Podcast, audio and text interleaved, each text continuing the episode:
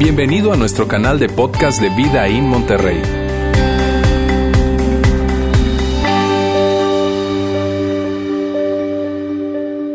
Buenos días, ¿cómo están? Yo no sé cuántos de ustedes pueden identificarse con, con ese video. Este, yo sí. Que compras algo y, y- y lo desempacas y lo armas y resulta que, que tienes que volver a empezar. Y, no sé si sea una, algo que sea solamente a los hombres, yo creo que, que a los hombres se nos da más eso, ¿no? Pero yo quisiera saber cuántos de ustedes no les gusta leer instructivos. ¿Cuántos de ustedes no les gusta? Muy bien, un gran número de ustedes. Porque, porque sí, tú y yo sabemos algo, tú y yo sabemos que, que los instructivos son para la gente que, que quiere hacerlo bien a la primera, ¿verdad? Para ellos son los instructivos, para gente que quiere hacerlo bien a la primera. Los instructivos son para la gente que, que no, no ha disfrutado, no ha vivido, no ha experimentado la felicidad, el gozo que hay en tener que reensamblar. Sí, sí, sí. ¿Cuántos de ustedes? No, volver a, a- a reensamblar. Uy, qué padre. Los instructivos son para personas que, que no tienen tiempo de volver a empezar. Para, eso, para esa gente son los instructivos. Para todos los demás, pues no, ¿verdad? Y la realidad es que, que a muchos de nosotros nos sucede eso. Mira, la realidad es que a mí se me da bastante eso de, de armar y, y desarmar cosas. Eh, como que de alguna forma yo a través de eso me desconecto, puedo relajarme y, me gusta. Eh, pero hay un riesgo cuando se te da esas cosas de habilidad manual, que te puede volver orgulloso. Y tú puedes pensar que puedes armar y desarmar cualquier cosa sin ningún instructivo. Y eso me ocurrió hace, hace poco. Sabes que me regalaron unos teclados inalámbricos para la computadora porque tenían la batería, las baterías atoradas. Entonces me dijeron, Lauro, pues ahí está eso, los voy a tirar. Le dije, no, no, no los tires, yo los arreglo. Entonces los agarré y, este, y, dije, no, esto está sencillísimo. Volteé, dije, no, se quita esta tapita, la quité, vi, desconecté unos cablecitos y empecé a sacar eh, las baterías. Y logré sacar dos baterías de las tres, pero con la última batallé demasiado. Y batallé demasiado, me empecé a desesperar y entonces cometí un error y eché a perder ese teclado. Tuve que ir a, buscar un instructivo y ahí fue donde me di cuenta de lo que había hecho mal. Me había brincado tres pasos. Y en esos tres pasos eché a perder el teclado porque le rompí una laminita que, que- bueno, lo, arruinó. Y- y quizá para ti tú te identificas con eso porque dices, mira, en Navidad a lo mejor te ocurre eso. Porque Santa, el tremendo Santa, ¿verdad? A veces da los regalos y los regalos vienen a medio ensamblar. Y entonces tú estás ahí con tu niño y papá, ya quiero jugar, ya dámelo, dame la bicicleta o lo que sea. Y tú estás ahí con las piezas y empiezas a armar y todo. Y, finalmente dices tú, oye, la casa de Barbie le falta el techo. Y, y, papi, y el, porque te quedan los niños, ¿verdad? Papi, ¿y el techo? No, mijita, esta, esta es Barbie tipo, es casa en la playa, mija. Para que se pueda ahí este, broncear y todo eso. Y, hacemos eso, ¿no? O con el carrito, ¿no? Que, le falta también alguna pieza y, tus hijos te voltean a ver y tú, papi, está bien así, así funciona bien. No, es que yo lo quiero como el de la caja. Así no sucede. Mira, la realidad es que está bien que eso te ocurra cuando se trata de una computadora, un teclado, la casa de Barbie, pero cuando se trata de tu vida, para nada está bien. Para nada está bien que, que tú y yo nos equivoquemos. Y por eso el título de esta serie es Volver a empezar.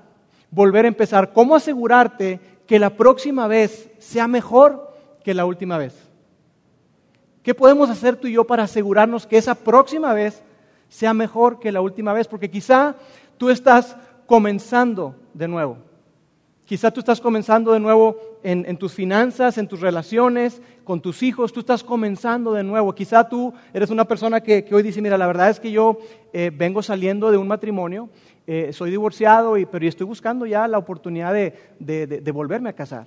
O quizá tú eres una persona que, que metiste las de caminar, como decimos, las regaste en tu matrimonio, y- pero resulta que tu pareja te dio una segunda oportunidad. Y entonces de alguna forma están volviendo a comenzar. O quizá tú eres una persona que, que está volviendo a comenzar en el ámbito laboral. Te corrieron de la empresa y, y estás otra vez relanzando o volviendo a comenzar con, con tu carrera profesional. O quizá tú eres una persona que, que reprobó el semestre o que reprobó tal o cual materia y tú estás volviendo a comenzar. tienes que volver a comenzar. O quizá tú eres una persona que, que está recobrándose de alguna adicción, de alguna situación, algún hábito que tú tenías malo y estás volviendo a comenzar. Pero sea como sea la situación, si tú estás comenzando de nuevo, esta serie es, es para ti. Y la realidad es que a veces nosotros, eh, todo este asunto de volver a comenzar, tenemos que reconocer que es 100% nuestra responsabilidad. Si alguien hay que culpar, eres tú. Eres tú. Porque si somos honestos, cuando tú y yo nos encontramos de esa manera, eh, nosotros decimos, ¿cuándo voy a aprender? ¿Cuándo voy a aprender? ¿Hasta cuándo voy a aprender? Porque hay una, hay una verdad, y la verdad es esta, que tú y yo eh, aprendemos de nuestros errores en las áreas menos importantes. En las áreas que, que, que nada que ver, ahí tú y yo aprendemos. En las áreas como un juego, un videojuego, un juego de mesa, textear, ¿no es cierto que, que, al principio cuando empezó todo esto de textear, a lo mejor tú querías mandar un mensaje a una sola persona y se lo mandabas a todo el mundo? Y dices, ah, híjole, y aprendes, aprendes una vez, ya no lo vuelves a cometer. Cuando se trata de deportes, cuando se trata de, de ese tipo de situaciones, de hobbies, tú y yo aprendemos. Pero desgraciadamente, y esto también es verdad, que tú y yo repetimos nuestros errores en las áreas más importantes, en nuestras relaciones, en nuestras finanzas, en la educación con nuestros hijos. Tú y yo repetimos una y otra y otra vez los mismos errores. Y nos hacemos esa pregunta que quizá tú y yo no la hemos hecho muchas veces cuando estamos repitiendo los errores y es, ¿cuándo voy a aprender? ¿Hasta cuándo? ¿Cuántas veces tiene que pasar? ¿Cuántas veces tengo que hacer lo mismo para que entonces yo pueda aprender y pueda cambiar las cosas? ¿Hasta cuándo voy yo a aprender? Porque hay algo importante acá. Y el común denominador de esa pregunta, ¿cuándo voy a aprender? ¿Sabes cuál es? Eres tú. ¿Cuándo vas a aprender? ¿Cuándo voy a aprender yo? Porque si tú eres honesto contigo mismo y ves los errores más garrafales que has cometido, aquellas cosas de las que más te arrepientes tú hoy en día, el común denominador eres tú. Tú tomaste la decisión, tú te involucraste con esa persona, tú decidiste hacer tal o cual cosa con tu tarjeta de crédito, con tus finanzas o con lo que sea. Y entonces es importante que nosotros veamos eso que mientras no aprendamos de nuestros errores, estamos condenados a repetirlos una y otra y otra vez. Y para mí como, como pastor que soy, en, la, actividad, parte eh, de la actividad más preponderante que hago, que tiene que ver con ser pastor, es triste ver eso. Es triste ver a personas que, que cometen el mismo error. Es triste ver a personas que están volviendo a comenzar, pero que, que no se toman el suficiente tiempo. Y entonces vuelven a cometer el mismo error. Vuelven a, sufrir las consecuencias. Y tú dices, ah, esto se pudo haber evitado. Porque yo pienso esto, mira, en realidad la vida, la vida por sí sola, la vida por sí misma ya tiene suficiente dolor. O sea, aunque tú hagas todo perfectamente bien, aunque tú te tomes el tiempo para, para tomar buenas decisiones y tú seas una persona que, que piensas bien antes de actuar, etcétera, etcétera, con todo y eso, en la vida te vas a topar con situaciones de dolor. Te vas a topar con decepción, te vas a topar con, traición, te vas a topar con, con situaciones que tú no puedes controlar. Y entonces yo digo, ¿para qué agregarle más dolor a la vida de la que ya trae? ¿Qué necesidad hay? ¿Para qué agregarle más dolor a la vida? Entonces lo que queremos hacer a lo largo de, de esta serie es compartir tres cosas, tres cosas que nos van a ayudar a ti y a mí a asegurarnos que la próxima vez sea mucho mejor que la última vez. Tres cosas, y lo vamos a ver a partir de la siguiente semana, vamos a ver una cosa por semana, y hoy no es más que una mera introducción, y, lo que yo quiero hacer hoy con ustedes es compartir tres mitos, tres cosas que tú y yo asumimos cuando estamos volviendo a comenzar, tres cosas que, tú y yo pensamos y que eso hace que volvamos a cometer los mismos errores. Eso es lo que vamos a ver hoy. Vamos a hablar de, tres mitos, tres suposiciones, tres cosas que tú y yo damos por, por sentado y que de alguna forma hacen que volvamos a cometer el mismo error. Porque cuando no tenemos esa conciencia, estamos condenados al fracaso. Estamos condenados a repetir lo mismo. Y, mira, cuando tú escuches cada una de las cosas que te voy a compartir, la realidad es que tú no vas a decir, wow, por favor saquen su libreta y tomen nota. No, no. La verdad es que son cosas muy lógicas, son cosas bastante lógicas que tú vas a decir, claro, obvio.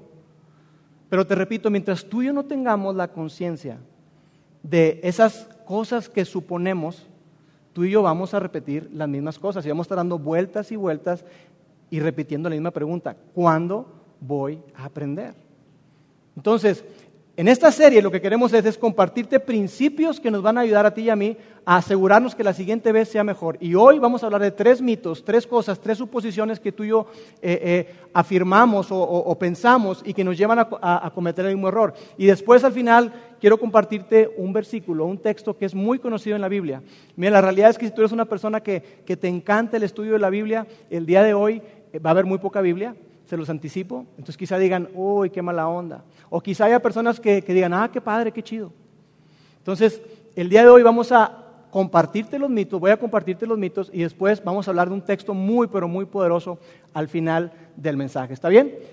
Hablemos entonces de los mitos. El primer mito es este, es el mito de la experiencia. El mito de la experiencia. Y el mito de la experiencia lo que dice es que la experiencia me hace más sabio. La experiencia me hace más sabio. Como yo ya viví, como yo ya eh, tuve esa experiencia, por lo tanto lo voy a hacer mejor. Pero la realidad es que la experiencia no te hace más sabio. La experiencia te hace más cansado. La experiencia te hace más viejo. La experiencia te hace una persona más enojona. La experiencia te puede hacer una persona más solitaria. La experiencia por sí sola para nada te hace una persona más sabia. Pero tú y yo pensamos lo contrario. Tú y yo pensamos que como ya vivimos algo, entonces estamos listos. Ya estamos listos para avanzar a lo que sigue. Pero la experiencia no te hace más sabio. Lo que sí te hace más sabio es la experiencia evaluada. Eso te hace más sabio. Cuando tú te detienes a reflexionar, cuando tú te detienes a evaluar y pensar, a ver, ¿por qué cometí ese error? ¿Por qué fue que hice tal o cual cosa? Eso sí te hace más sabio.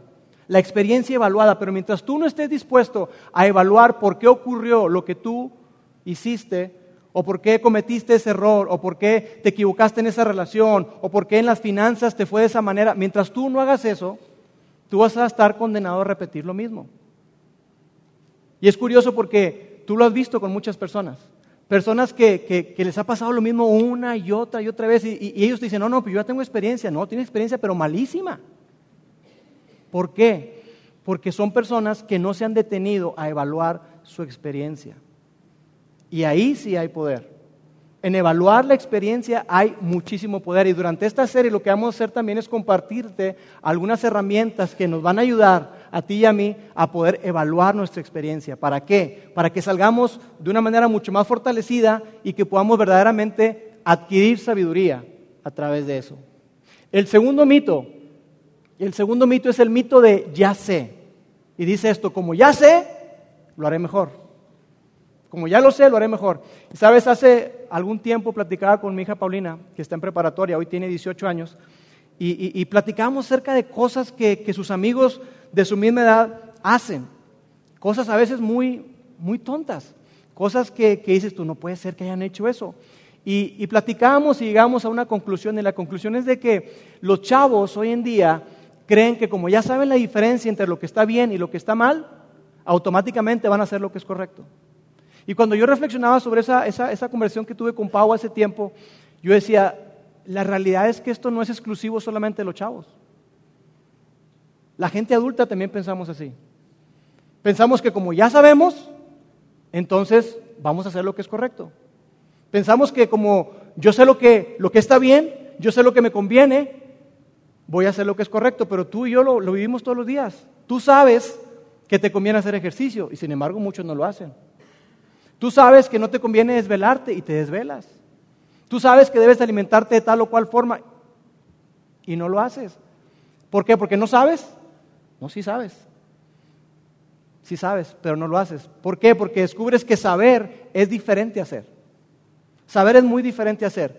Y, mira, hoy, hoy que somos padres, los que somos padres, tú te puedas acordar cuando tus papás, cuando eras niño, que te decían una y otra vez, te instruían, te enseñaban, y no es cierto que te repetían las cosas una y otra vez y otra vez y otra vez. Y especialmente cuando ibas a casa de alguien, ¿no es cierto? Decían, papito, acuérdate, ¿eh? obediencia, obediencia. ¿Te portas bien? Eh, eh, lo primero que haces en la mañana, acuérdate, te lavas los dientes. ¿Y qué le decíamos nosotros a nuestros papás? Ya sé, ya sé, ya, ay mamá, ya sé. Y hoy nuestros hijos nos dicen lo mismo, ¿no? Papá, ya sé, a mí me rechoca que me hagan eso. Ya sé, yo sé que ya sabes, por eso te lo recuerdo.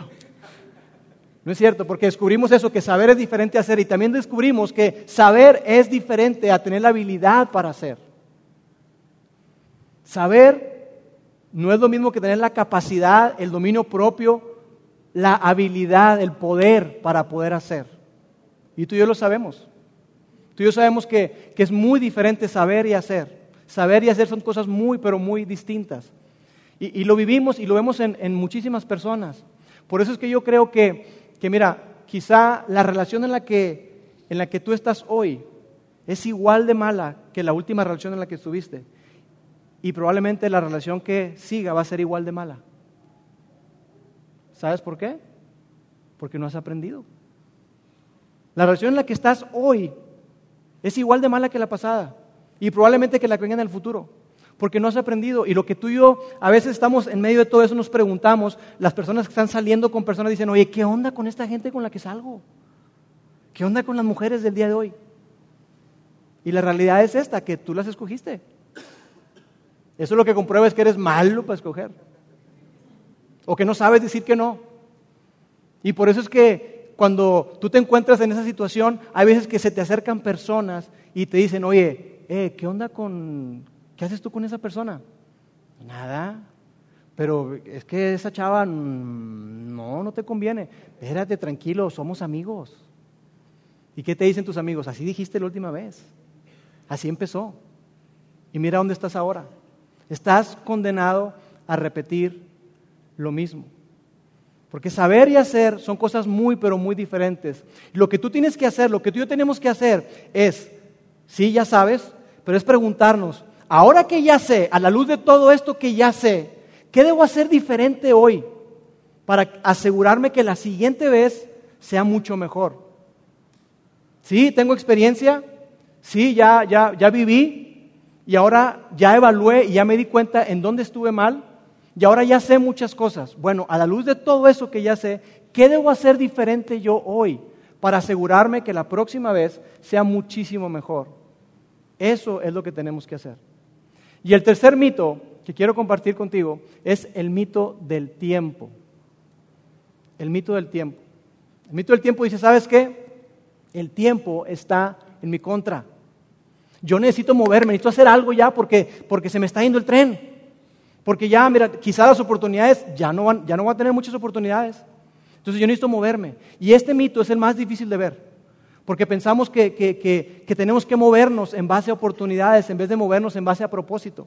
Y decimos, ¿sabes qué? Esta oportunidad que tengo hoy, no, no la puedo dejar pasar. Y pensamos, es que mira, la verdad, a mi edad, todos mis amigos están casados, a mi edad todos mis amigos ya tienen hijos. A mi edad todos mis amigos ya están en tal o cual peldaño en, la escalera de, de su carrera profesional. Entonces pensamos que necesitamos movernos, que necesitamos acelerarnos, que el tiempo está en nuestra contra. Pero sabes, algo que nosotros eh, aconsejamos particularmente a las personas que, que están considerando volverse a casar, es que se tomen su tiempo tómense el tiempo, de verdad. Porque a veces eh, creen que ya están listos. Como ya han vivido y tienen un matrimonio anterior, o dos, o los que sean, o una relación anterior, dicen, no, ya, a mí que me van a enseñar, yo ya sé, yo ya tengo experiencia. Pero muchas ocasiones no se han detenido a reflexionar. No han tenido una experiencia evaluada. Y saben, o creen que saben, pero no saben lo suficiente. Y le decimos, mira, la verdad es que tú tienes que esperar porque los segundos matrimonios son más difíciles que el primero. Eso está comprobado. Más del 68% de la gente que se vuelve a casar se vuelve a divorciar. ¿Por qué? Porque ya lo hicieron una vez y es más sencillo hacerlo la segunda vez. ¿Y sabes también por qué? Porque no quieren batallar. Pero muchas ocasiones no se dan cuenta que todas esas cosas que vivieron en su primer matrimonio las están arrastrando al segundo. Y el común denominador son ellos. No es la persona con la que te casas, eres tú. Por eso le decimos a la gente, hey, tómate tiempo porque va a ser un desafío. Va a ser un desafío porque hay batallas legales por los hijos, cuando hay hijos, por cuestiones de, dinero, pensiones y todo eso, y porque la, la, persona con la que te cases, le guste o no, va a tener que ver a la persona, a la mamá de tus hijos. Y eso va a ocurrir. Así que nosotros le decimos, hey, tómate el tiempo. El tiempo, decimos nosotros, es tu amigo. El tiempo es tu amigo, el tiempo no está en tu contra. El tiempo es tu amigo y tú tienes que aprovecharlo y tienes que ser muy sabio con tu tiempo. Porque nuestra tendencia es adelantarnos, apresurarnos decir ya, porque si no se me va. Pero si hacemos eso, nos vamos a encontrar dando vueltas otra vez, volviendo a comenzar, volviendo a comenzar, volviendo a comenzar. Como cuando estás queriendo ensamblar algo otra vez. Y es desgastante, definitivamente es desgastante. Porque mira, antes de tomar cualquier decisión, lo que tú y yo tenemos que hacer es asegurarnos que estamos equilibrados emocionalmente. Porque hay una gran verdad. Y la verdad es que cuando tú y yo estamos heridos, no pensamos en nadie más que nosotros. Cuando una persona está lastimada físicamente, y tú lo sabes, esa persona está ensimismada. Por eso si tú has experimentado la migraña, por ejemplo, tú sabes que, que, lo último que tú quieres, cuando tienes migraña, tienes un episodio de migraña fuerte, lo último que quieres es ruido. Lo último que quieres es tener gente cerca que te esté hablando y preguntando cosas. Tú quieres tener la luz apagada y tú quieres estar tranquilo. Porque te duele. Yo recuerdo hace bastantes años, cuando mi hija Paulina estaba chiquita, tendría que como unos dos o tres años, a mi esposa Mónica eh, le dio un dolor muy fuerte, era, era medianoche, no sé, dos, tres de la mañana, y de repente se levantó con un dolor impresionante. Dijo, me duele, me duele, y se doblaba el dolor y estaba pálida. Y yo le decía, ¿qué, te pasa, amor? Es que me duele mucho, me duele mucho. Entonces, un medicamento, no, no, no, llévame al hospital, por favor, llévame al hospital, me duele mucho. Y entonces yo, torpe e inocente, ¿verdad? Se me ocurrió preguntarle y le dije, oye, ¿y Paulina y la niña? Y su respuesta fue, me vale, llévame al hospital. ¿Por qué? Porque es una mala madre. No, no es cierto. No, no, no. No, no. No, ¿por qué? Porque estaba en dolor. Estaba en medio del dolor. Y cuando tú estás en medio del dolor, tú piensas en nadie más que en ti. Y eso es natural, no que, ay, qué mal. Eso es natural. Pero cuando tú estás en medio del dolor emocional, es lo mismo. La gente ensimismada toma decisiones pensando en nadie más que en ellos. Y eso es muy peligroso. Es muy peligroso que tú tomes decisiones sin tomar en cuenta el cuadro completo, sin tomar en cuenta a los demás, solamente pensando en ti. Y tú te has dado cuenta de personas que son así. Personas que, se juntan contigo y que están atravesando una situación difícil en su vida y esas personas, no sé, de alguna manera eh, eh, acaban hablando siempre de su situación.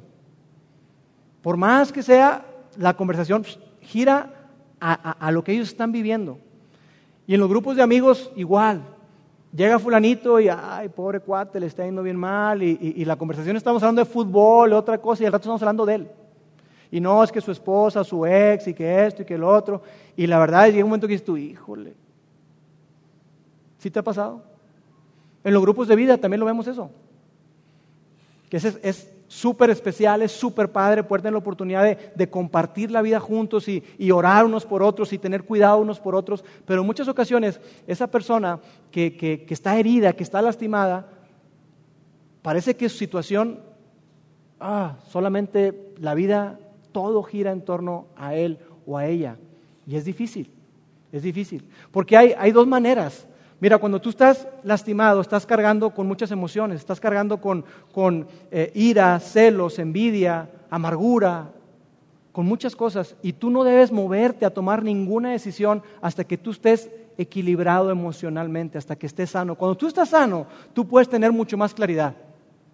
Y una persona que, que tiene claridad piensa mejor.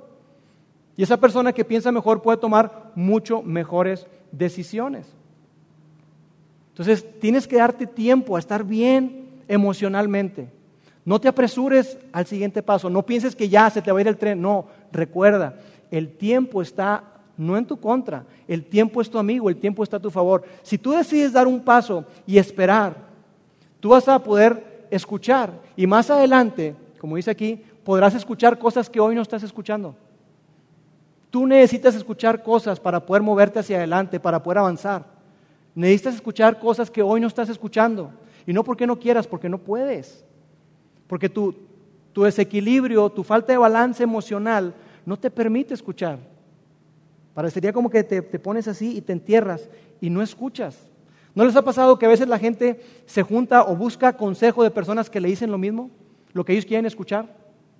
Y que como le dicen, no, no, no, ah, no, voy con el que me diga que sí. ¿Por qué? Porque están lastimados y están buscando sanar sus emociones, pero esa no es la, esa no es la manera. Si tú te das tiempo, más adelante podrás escuchar cosas que hoy no estás escuchando y podrás escuchar a personas que hoy no puedes escuchar.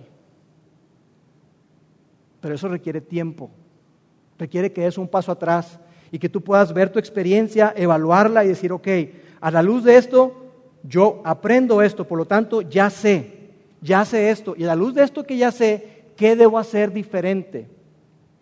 Y debo darme tiempo, tiempo para sanar, tiempo para reflexionar, porque esto no es automático. Decimos algo muy, pero muy común, un clavo saca otro clavo. Sí, es, es algo muy común, pero, pero eso no opera así. El tiempo está a nuestro favor, el tiempo es nuestro amigo. Y mira, quizá tú me escuchas decirte todo esto y tú dices, mira, Lauro, suena bien, tiene lógica, ok, lo, entiendo, lo abrazo, pero, pero yo, yo quisiera que tú escucharas mi situación. Mi situación es única, mi situación es diferente. E, eso que estás diciendo puede aplicar para todos, pero no para mí. Y yo quiero decirte algo con muchísimo respeto, porque los quiero. Puede que tú creas que tu situación es única, pero la realidad es que no. Tú sí eres único. Tú eres único. Tú eres único. Pero tu situación no es única. Para nada. Para nada. Lo que tú estás atravesando hoy lo han vivido muchísimas personas. Y no quiero saber de qué índole, de qué dolor, de qué magnitud. Muchas otras personas han atravesado lo mismo que tú. Muchas otras personas han vivido exactamente lo mismo. Por eso es tan importante que tú te puedas dar tiempo. Y la realidad es que, mira, como, como pastor es frustrante que a veces le das consejo a la gente y la gente no, no te hace caso. Y tú le dices, ¿sabes qué? Mira, espera. Y se aceleran. Y le dices, ¿sabes qué? Mira, yo creo que sería muy bueno que leyeras este libro y no lo leen. Y tú le dices, mira, ¿sabes qué? Yo creo que sería muy bueno que lo hagas con tal o cual persona porque tu situación es muy parecida a la de fulanito. Y no, no, no, yo no necesito. Yo y acaban no hablando con la gente. Y eso es, triste, porque tengo que ver cómo la gente toma malas decisiones y tienes que sufrir las consecuencias. Y eso es, eso es, es, es triste para mí, ver, ver personas así. Y mira, mientras yo pensaba en todo esto, quería ver qué ejemplos podemos encontrar en la Biblia. Y en la Biblia hay muchísimas ilustraciones, muchísimos ejemplos de personas que tuvieron una primera vez, después tuvieron como un fracaso y después tuvieron una segunda vez. Puedo pensar, por ejemplo, en, Moisés. Moisés fue una persona que, creció en Egipto, siendo judío, creció en la casa del, faraón, siendo educado ahí y todo eso, pero él sabía que, él era judío. Llega un momento en que, en que Moisés dice, oye, ¿sabes qué? Es que toda esta parte de la esclavitud y todo no está bien, hay algo que tengamos que hacer. Y él va y habla con, los demás judíos y le dicen, ¿tú quién eres para venir a decirnos a nosotros? En otra ocasión, Moisés ve cómo están maltratando a, uno de los, hebreos, a uno de los judíos por parte de un egipcio y lo que hace es que él lo mata. Y tiene que salir huyendo. Sale huyendo al desierto, está ahí un tiempo y luego regresa y es el libertador de Israel. Pienso en un, en un David, que David también, él fue ungido o fue elegido como rey por el profeta Samuel de parte de Dios, Dios dice, sabes que yo ya elegí un hombre, y van y lo escogen. Pero del tiempo en el que él está ahí hasta que llegó a ser rey, pasó tiempo también. David estuvo sirviendo bajo Saúl, pero después Saúl empezó a tenerle mucha envidia, mucho celo, y tan es así que lo buscó matar. Y estuvo persiguiéndolo por años y años y años. Finalmente David regresó y fue quizá el más grande rey de Israel. Y en el Nuevo Testamento también encontramos algunas ilustraciones, algunas historias. Pedro, por ejemplo, que negó a Jesús y después regresó. Y Pablo, que, es una historia impresionante. Pablo, que, fue un hombre que, que era súper fanático religioso. Si tú puedes pensar en alguien fanático, ese era Pablo. Pablo que incluso escogió no casarse para poder ejercer la religión, para poder eh, llevar una, una vida ejemplar.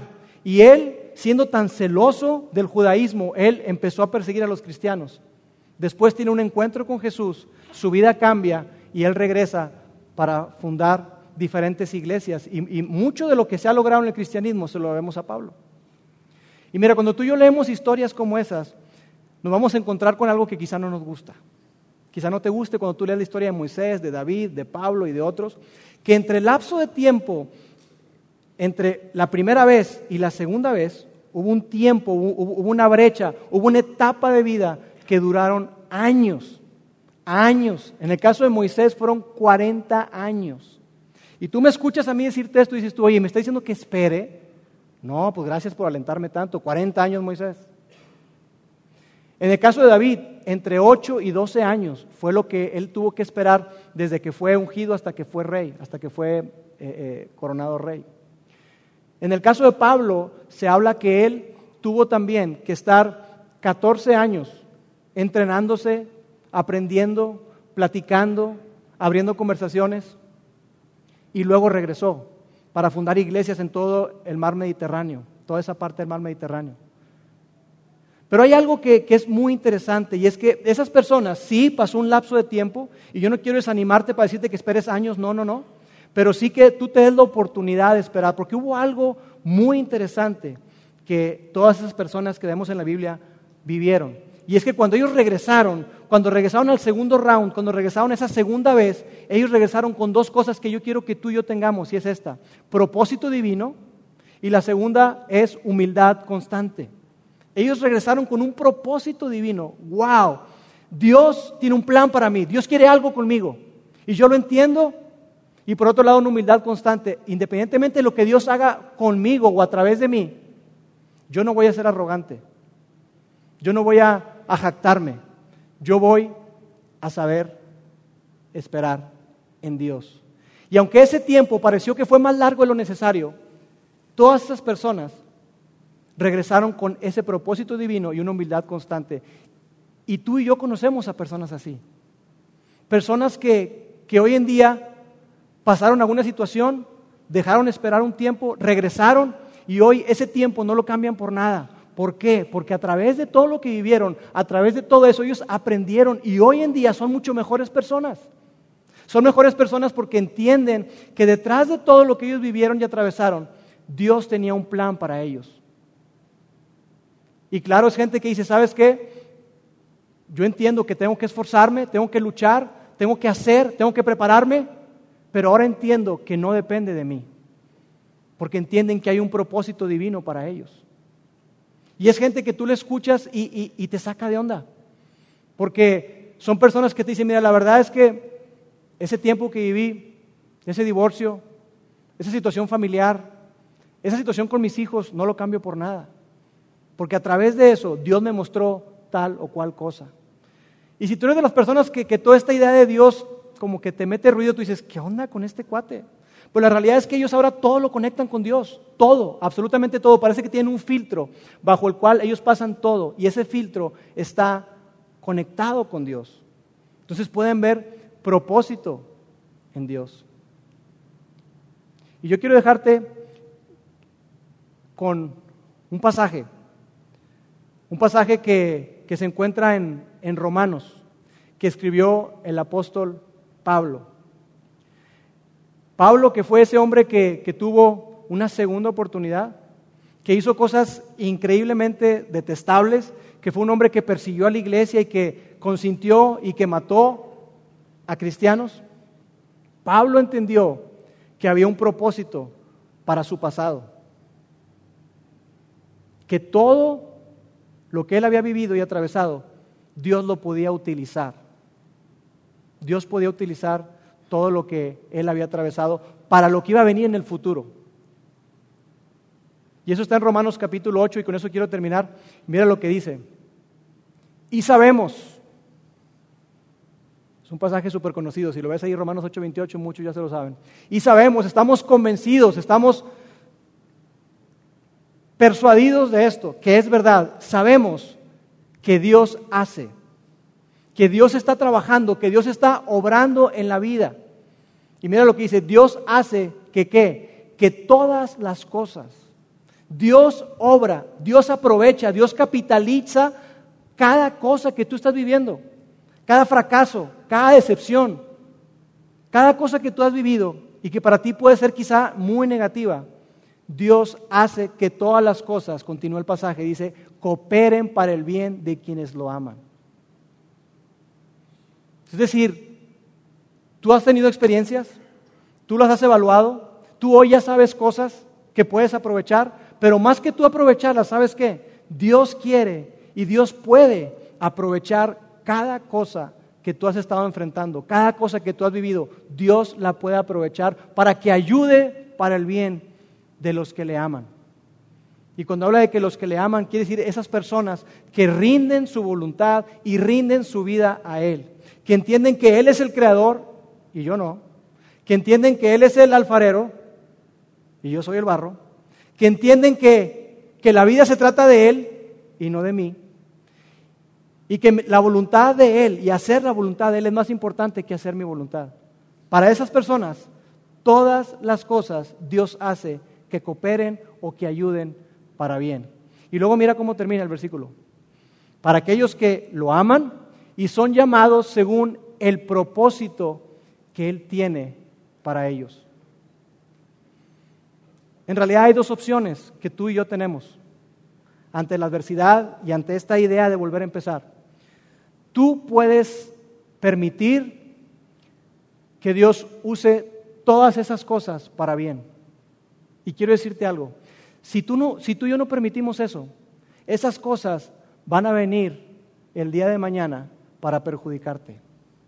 Pero si tú y yo permitimos que Dios, nuestro Padre Celestial, use cada cosa con un propósito, esas cosas tú las verás en el futuro, pero para ayudarte a ti y ayudar a otras personas. Esas cosas que hoy dices, no, no, no, esto yo quisiera borrarlo de la existencia, borrarlo de mi vida, eso mismo, Dios, que es nuestro Padre Celestial, lo puedo utilizar con un propósito. Porque Dios en todas las cosas siempre tiene propósito y por eso me encanta, porque Dios es un Dios de propósito. Para cada cosa que atravesamos, Dios tiene un plan y tiene un propósito. Y por eso a veces la gente se fastidia y dice, no, ustedes siempre ganan, ¿verdad? Todo ayuda para bien, ay sí. Pero eso es una verdad. Pero en la medida que tú y yo lo permitamos, en la medida que tú y yo permitamos que Dios nuestro Padre Celestial, que te ama como nadie en el mundo, pueda aprovechar. Dios puede sacar bueno incluso de lo malo. Eso es lo que la historia nos dice. Y eso es lo que queremos para ti y para mí a través de esta serie. Porque hay una buena noticia. Y la buena noticia, ¿sabes cuál es? Que la próxima vez puede ser mejor que la última, pero no porque lo desees. Porque de deseos estamos llenos. La próxima vez, en tu vida y en la mía, puede ser mucho mejor, pero no porque lo deseemos, puede ser mejor que la última, porque planeas que así sea. Y esta serie se trata de eso. Cómo tú y yo vamos a deshacernos de los mitos, vamos a hacer un lado todas aquellas suposiciones de la experiencia, de ya sé y del tiempo, cómo vamos a hacer un lado todo eso y vamos a planear para que la siguiente vez sea mucho mejor que la última vez. ¿Está bien? Permíteme orar. Dios, gracias porque tú eres un Dios de propósito y porque tú tienes planes con cada uno de nosotros. Gracias Dios porque aún aquellas cosas que son experiencias desagradables a nuestra vida, tú puedes capitalizarlas para usarlas para nuestro bien y para el bien de otras personas. Dios, ayúdanos a ser sabios y a poder tener la capacidad para caminar viendo de frente hacia ti siempre tomándote en cuenta en toda nuestra vida. Porque entonces, y solo así, podremos volver a empezar con las cosas súper bien. Te amamos Dios, en el nombre de Jesús. Amén. Gracias por haber escuchado este podcast de Vida en Monterrey. Si deseas escuchar estos mensajes en vivo, te invitamos a que nos acompañes todos los domingos a nuestro auditorio para más información sobre nuestra ubicación y horarios, entra a vidainmty.org o síguenos en nuestras redes sociales como Facebook, Twitter e Instagram. Nos vemos la próxima semana.